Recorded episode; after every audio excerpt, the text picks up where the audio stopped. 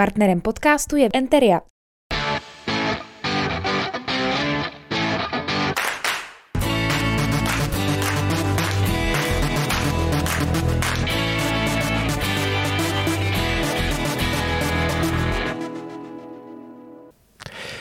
Hezký den vám všem, kdo nás sledujete nebo nás případně posloucháte. Eh, vítejte u dalšího podcastu, eh, který jsem si já sám pro sebe pojmenoval Příběhy z Hradce. Eh, dneska nám svůj příběh bude vyprávět umělecký řezbář, který byl 35 let v divadle Drak. Jirka Bareš. Jirko, ahoj. Ahoj Vítku. Ahoj. prosím tě, já samozřejmě se budu chtít bavit hlavně o tom divadle Drak, protože 35 let to je obrovsky dlouhá doba. Eh, ty už tam momentálně nepůsobíš, to je taky potřeba říct. Teďka už si takový, eh, no i herec a řezbář na volné noze, k tomu se ještě dostaneme. Ale prosím tě, mm, zaspomínej na ten okamžik, eh, který byl zřejmě v minulém století, kdy si dostal možnost stát se součástí divadla Drak. No, tak ono to zní jako 35 let, že to je strašně dlouhá doba, ale ono to tak strašně rychle uteklo, což každý vnímá čas, že strašně rychle běží. A vzpomínat, eh, já často tak nespomínám, já vlastně se snažím zabývat tím, co momentálně prožívám, ale to, co vlastně teďka prožívám, tak vlastně se váže na tu minulost. Předtím člověk vlastně z toho čerpá. Takže já jsem za to strašně rád, že jsem se k tomu divadlu Drak dostal a tenkrát vlastně to byla schoda neuvěřitelných náhod a nějakým podvědomým způsobem mě to nasměřovalo vlastně do toho divadla Drak. Takže já jsem se vyučil uměleckým řezbářem a hledal jsem vlastně uplatnění, protože to řemeslo se mi líbilo a chtěl jsem ho dělat. Líbila se mi ta uh, tvorba vlastně v tom dřevu a chtěl jsem zůstat v Hradci Králové, protože to je moje rodné město. Měl jsem k němu vztah od dětství a nepřišlo mi vlastně vůbec, že bych bydlel někde jinde. Jo. Mm-hmm. Za studijních let vlastně jsem byl i v Praze, nějakým způsobem jsem tím městem byl okouzlený, ale Hradec jako to bylo nemyslitelné, že bych žil někde jinde. Takže jsem usiloval o to vlastně tohleto řemeslo dělat v Hradci Králové. A to byl jenom Petrov, kde se jednalo vlastně o mm, zdobné řezbářství. A pak nějakým způsobem vytanulo, že vlastně je divadlo drák, kde jsou loutky a ty loutky přece musel někdo vyřezávat. Hmm. Tak já jsem vlastně se skontaktoval s panem Matáskem a nabídce, že bych rád pracoval jako řezbář v divadle Drák a on mě tak profesorsky pr- přeměřil a zadal mě domácí úkol, ať teda něco vyřežu. Půjčil mě loutku čerta, abych měl takový jakoby inspiraci k tomu, jakým způsobem se provádí řezba loutky. A já na psacím stolku s věrkama při, při to přidělaný kousek dřeva, tak jsem se snažil vlastně předvíst, co, jak ovládám to řemeslo.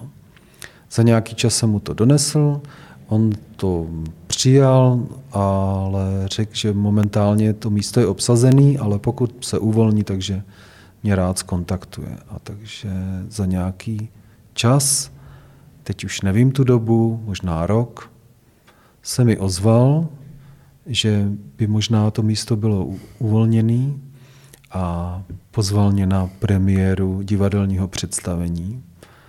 A já si pamatoval divadelní představení jako žák základní školy a to představení ve mně ne, nezanechalo žádné památky na Loutkový divadlo. Takže plný očekávání jsem vstoupil na premiéru slavnostní a bylo to představení Senoci svatojánské. A tam se vlastně stala iniciace mm, mý osoby do divadelního prostředí, protože to byl zásah jak bleskem. Já jsem to nečekal vlastně, co to bude. A celkově ta atmosféra toho představení tenkrát v těch 80. letech na tu premiéru, to bylo narvaný divadlo to bylo narvané divadlo lidma, který s tím drakem vlastně souzněli. Já jsem to tam cítil vlastně, že to jeviště bylo plný přátel a, a nadšenců vlastně, který tomu fandili. A bylo to tak úplně něco jiného, než člověk byl zvyklý výdat. Hmm. Že mě to totálně vlastně mm, přivedlo k rozhodnutí, že tohle fakt jako chci dělat. Hmm. Takže jsem se takže jsem se s panem Matáskem domluvil, že když se místo uvolní, že hrozně rád nastoupím.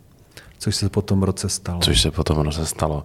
No, uh stalo se to a ty si tam díky tomu uh, zažil ty nejslavnější roky, kdy byl uh, drak známý nejenom v Evropě, ale řekl bych i všude po světě, tak uh, já vím, že je to jako blbá otázka, jak jako na tohle období vzpomínáš, ale hm, ty jsi o tom mluvil, vlastně to souvisí i s tím, co děláš teď a muselo to na, na tobě zanechat jako nějaké zkušenosti, nějaké vzpomínky.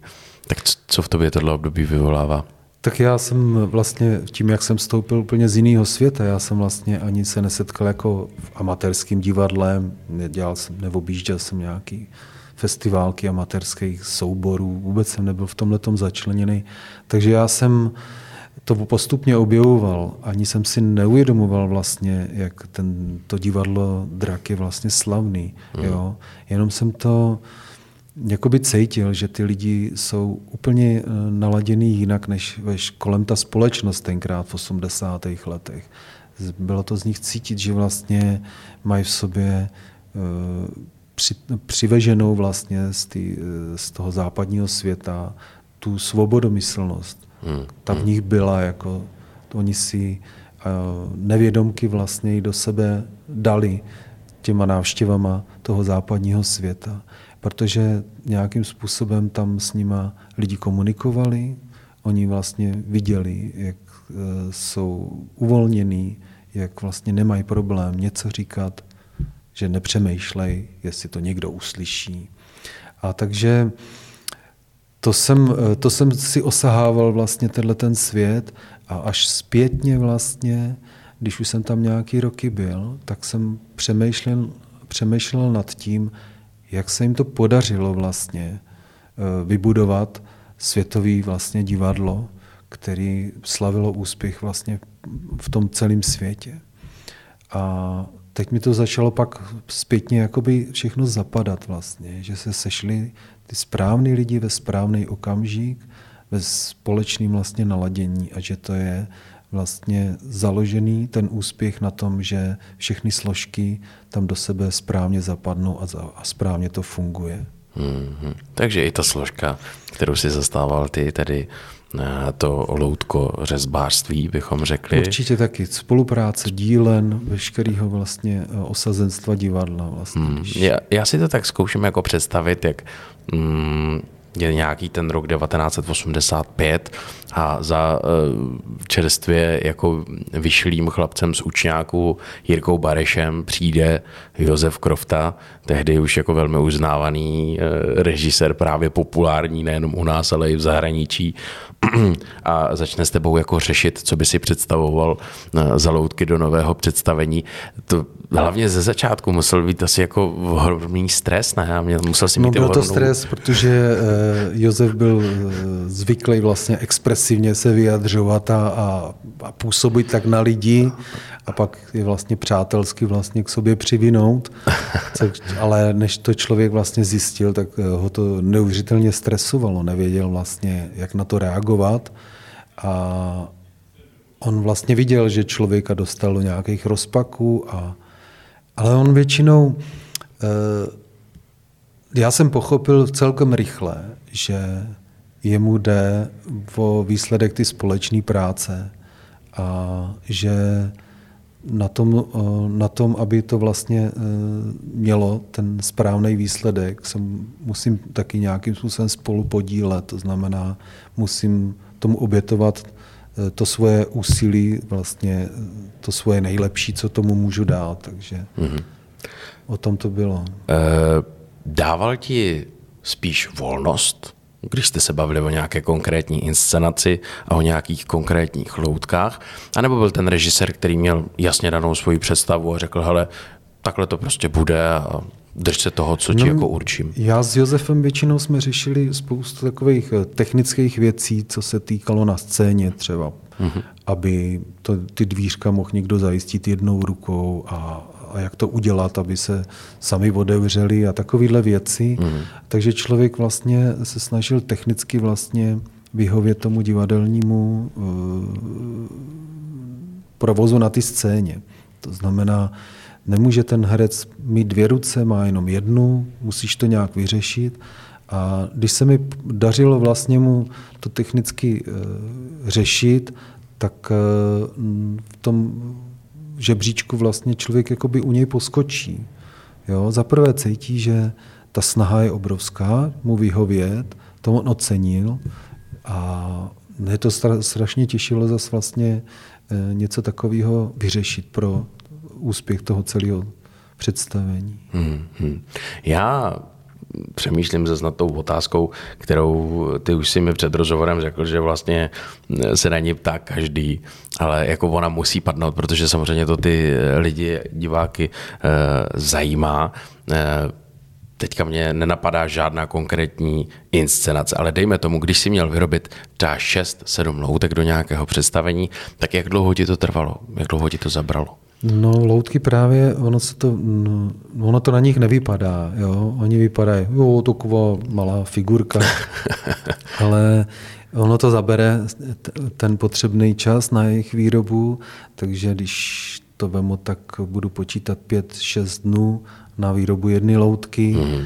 takže ta příprava na to představení je potřeba vlastně s tím počítat a ty loutky mít včas zadaný jakoby do ty výroby, aby na ten první den zkoušení aspoň byli neoblečený, protože pak to oblíkání se dá třeba postupně doplnit, ale aby na to zkoušení je měli včas, včas připravený.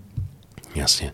S tím už pak pomáhají třeba švadleny, že jo, s tím oblíkáním ano, ano, ano. a tak dále. To už se dělá potom jako tak no, nějak... a výtvarník a scénograf vlastně ano. se pak uh, rozhoduje o ty barevnosti uh, až během toho zkoušení, protože tam se ukáže, jakým způsobem ta inscenace bude nasvěcovaná, jestli tam toho světla bude hodně nebo málo a podle toho vlastně se ty loutky obar, eh, omalují. Mm-hmm.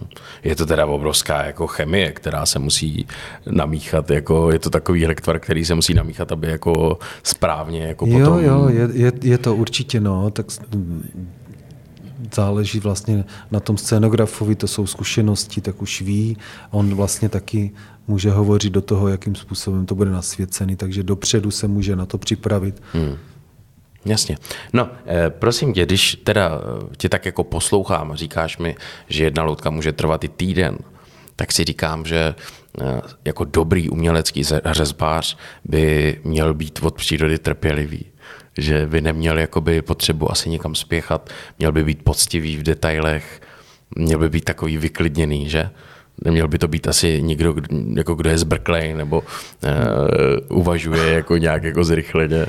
No, to, je, to jsou, eh, záleží, co zrovna eh, ta loutka, jakým způsobem má eh, vypadat. Jo, pokud má vypadat nějak expresivně, tak je vlastně potřeba, aby do toho člověk vlítnul a vlastně vyrval to z toho dřeva, hmm. aby to na něm bylo vidět, že to je vysekaný, vytesaný jasně, že tam jsou takový jistý zářezy a všechno a není to takový vymydlený jako detailíčky a, ta řezba vedená, broušený a takový.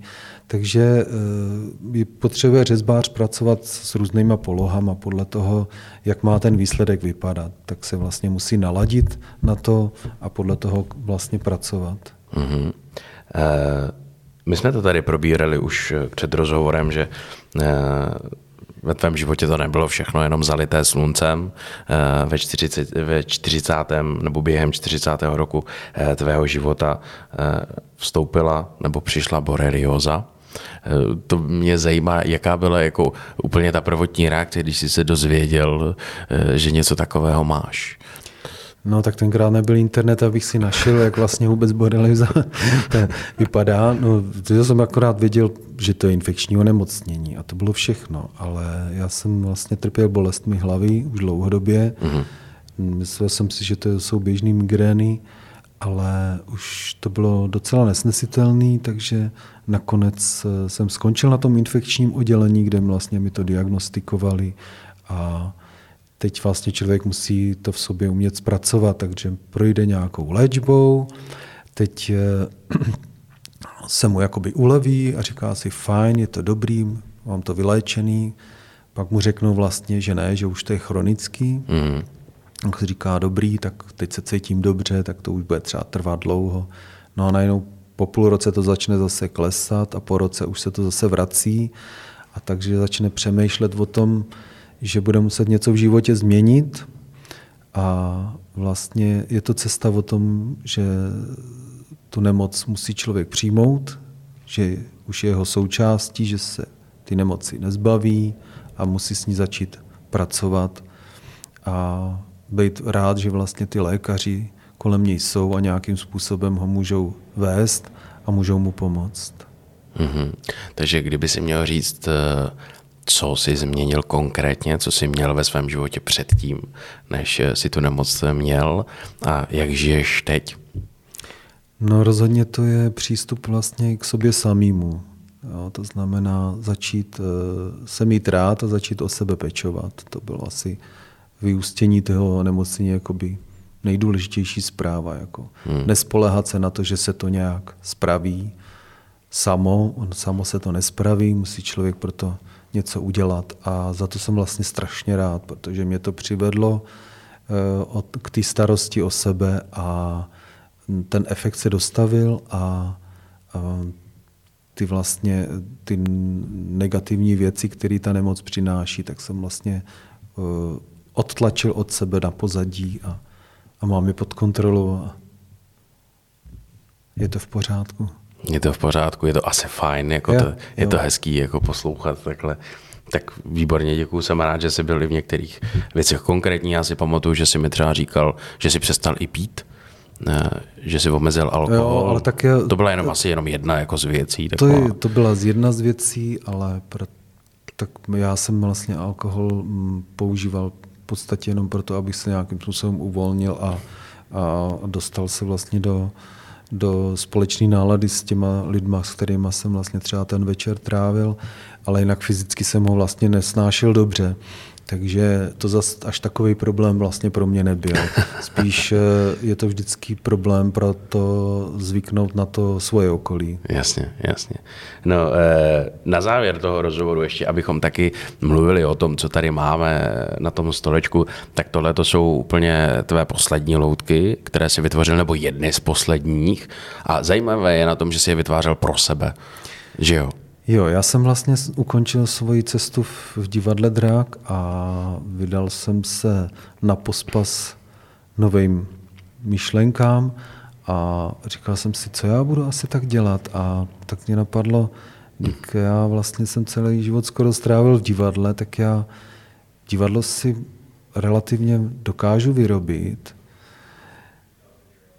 Zkusil jsem i ně, si ho napsat a pak jsem říkal, no ale tak ještě to taky budu muset hrát. Takže já jsem vstoupil i do role, v které jsem se necítil úplně eh, pevně a to bylo, že jsem musel tu loutku vzít do ruky a něco s ní zahrát. A mm-hmm. to byla, vzal jsem to jako výzvu, že, že buď to to zvládnu, anebo už teda asi opravdu takové věci pro mě nejsou. No. A O čem, prosím tě, že ti do toho skáču, ano. ta pohádka eh, se jmenuje jak? Pohádka se jmenuje o holčičce, která nemohla spát. A nemohla spát z jediného prostého důvodu, že vlastně jí rodiče nevyprávěli večer před spaním pohádku. Mm-hmm. A ona byla přesvědčená o tom, že určitě, kdyby jí někdo vyprávěl pohádku, tak by se jí dobře usínalo. A jak leží vlastně a nemůže usnout, tak se kolem ní dějou vlastně příběhy malý s housenkou, s medvědem, který je vlastně oživlá hračka. Mm-hmm. a za ní přiletí na okno sova, která ji nakonec pomůže celý ten její problém vyřešit. No tak to je krásný. Eh, Ty jsi mi tady minule, prosím tě, předváděl tu housenku, tak asi můžeme trošičku dát. Housenka je to, ten, tohle teda, je to pro mě Je to velká housenka. výzva, je to housenka. Ale ona mluví trošku jako ní- jinak, tak to mě předveď. Ona, ona, ona, aby to bylo blíž, blíž dětem, že jo, tak ona šišla jako dítě, takže Já jsem housenka. A ty seš kdo? Ty seš Vítek? Aha, Aničko, Aničko. a Anička mluví mým hlasem, ale jenom trošku vejš, Aby byla příjemnější pro děti. Ježíš tak děkuju moc krát i na já závěr. taky děkuju. za tuhle tu ukázku. Kdybyste někde viděli, že Jirka Hareš, Bareš hraje tohleto představení, tak se na něj určitě přijďte podívat. Eh, Ty si mi říkal, že ale zatím nevíš, ne, žádný konkrétní termín. Teď konkrétně nemůžu pozvat, no. ale, Ale- ale určitě, určitě až se oteplí, tak někde na ulici se pokusím přiblížit tuhle pohádku dětem. Jirko, děkuji moc, že jsi přišel. Já taky děkuji za Ať se pozvání. ti daří. Děkuji za A pozvání. hlavně hodně zdraví, to je to Taky. nejdůležitější. Děkuji moc krát. Vám děkujeme, že jste se dívali nebo jste nás poslouchali. Mějte se hezky, ať se vám daří a i vám hodně zdraví. Naschledanou. Naschledanou. Partnerem podcastu je Enteria.